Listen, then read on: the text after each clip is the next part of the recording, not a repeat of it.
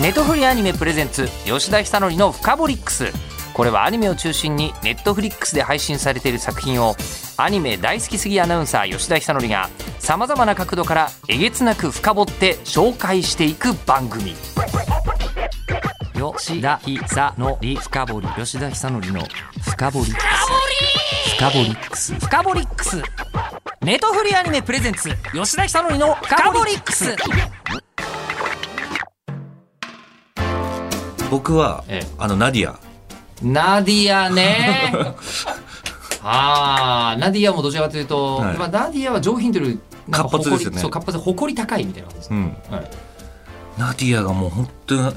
初恋だったしはいはいはい。初めてあの人生で初めてジェラシーっていう感情を覚えたのはあのメガネくんですあの、ジャン。ジジャンャンに。うんすごい。あ、あと少しわがまま。 そうかなああそれ栗田さんもちょっとありますもんねそういうとそうこですね。うん。まあ、能登さんはわがままっていうんじゃないけど、うんあの、なんか自分の意思ははっきり持ってる感じはがいはいはいはいありますよね。ありますねありますね。そっかそうなんですよでもショートカットちょっと。同士ですねショートカット同士、 えーまあナディアもそうですねかなり短めではありますね、はいナディアもそうでもナディアもいいなと思ってましたけどナナディアいいっすよディアいいうん高森佳乃さんが、はいえー、こうやってらっしゃいましたねナディアは僕の本当に同い年とかだったら結構多いんじゃないかなナディア初恋そんなこと世代的にはいや全然わかりますよ、えーはでも今日今僕驚いてるのは、はいさっきまた別のアニメ監督さんにインタビューしてきたんですけど、はえー、と数時間前にナディアの話したばっかりなん ですよい1日に2回ナディアの話 出る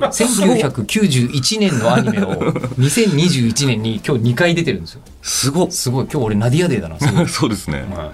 いやすごいですねいその監督さんも、えーっとい僕の4つ下なんであ41歳じゃあ僕のちょっと上だそうです、ええだからもうあの世代的に好きだったんじゃないかなナディアのいこやと好きだったと思いますよ、はいええっていう話を今日したばっ かりでもう一回ナディアでビンゴしてるんですよねすごいですねすごいですよ今日のナディアそれで今ただなんで僕が「おいしんぼ」再現したかというと、はいまさにその時代のアニメなんですけど、はいええ話数がえげつないんですよああもう昔だからね100何話とか、はいはいええあるシリーズがネットフリックス見ると全部あったりするんですよええうおーみたいなすごいですねだってさすがに「おいしんぼ」見てましたよ見てましたけど見てましたねうん、見てたんですけど録画して今まで撮ってやるわけないじゃないであはいと「はいおいしんぼの」あのさブルーレイディスク買ってるの見たことある いやないっすねないのをこう見つけてきてくれてはネットフリックスにあるっていうのがちょっと最近のここ最近のムーブメントで一番すげえなっいいてや思うどんどん増やしてほしいっすねあのやっぱりそのロングシリーズ「ブッキングパワー」とか確かに、はいあのもう果てしがないですよねそうやっぱ俺夏休みになったら必ずごまちゃん見てたんですねああ少年足部、はい、はいはいはい少年足部だええからそういうのも配信してほしいですねああそっか確かにいやいやでも多分どっか探せばネットフリックスもあるんじゃないのかなって気がしますけどねサザエさんドラえもんなんかはもうやりだしたら大変ですようんあのアニメ業界いろんな大変な仕事あるなと思ったんですけど、はあの一番大変な仕事の一つが、えーコナンのプロデューサーっていうのがいはめちゃくちゃ大変だなあコナンのプロデューサーはい、えープロデュースの仕事につるたつくためにここまでに放送された全てのコナンを見なければいけないあそれ条件なんですかあの見ないと同じトリック使っちゃったりするからなるほどええでそりゃダメでしょそれあったでしょってなっちゃうので、あの名探偵コナンと、えーいうのは全部見てからじゃないとプロデュースができない、なるほどね、まあ、だから多分僕らも知らないうちに、はいドラえもんとかサザエさんのプロデューサーの方はそういうご苦労をなさっている可能性がそうですよねでえっ、とあのその時に「ルパン対コナン」っていう、はいえーあの企画が立ち上がったことが、はいはいはいえーありまして、はい両方が出てくるとはいでルパンとコナンを全部見なきゃいけないらしいんですようーわプロデューサーの方はいやまあ面白いですけど両方両方とも面白いけれども、えー人としての限界がそこにはうん あるだろうということであのプロデューサーの方一回倒れていらっしゃいま したいやすごいですねアニメ見すぎてそりゃまあしょうがないよねと、まあ、作業も大変だと思うんですけどね、はい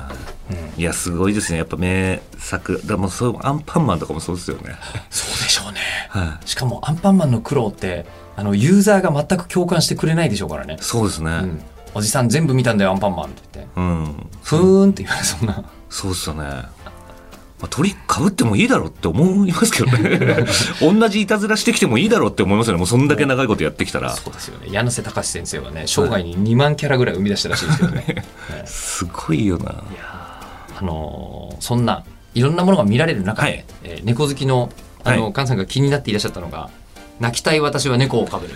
そう気になってました、はいこれ見られました」見ましたもちろん見ましたどうでしたもちろん見てこれは、えー岡田真理さんといはいはいはいはいうはい脚本家の方なんはですけど、い、あの花のあそうですそうですね、はいはいあの花の脚本を書かれて、まあ、最近こうあの映画監督とかも自分でやってらっしゃいますが、はいえーあの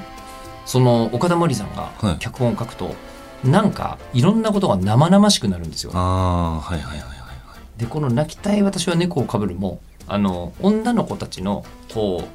えー逸脱と成長はいとあとファンタジーの物語はいなんですけどなんかこうあのーその出てくる無ゲって女の子が出てくるんですけど、はい無ゲって呼ばれてる女の子が出てくるんですけど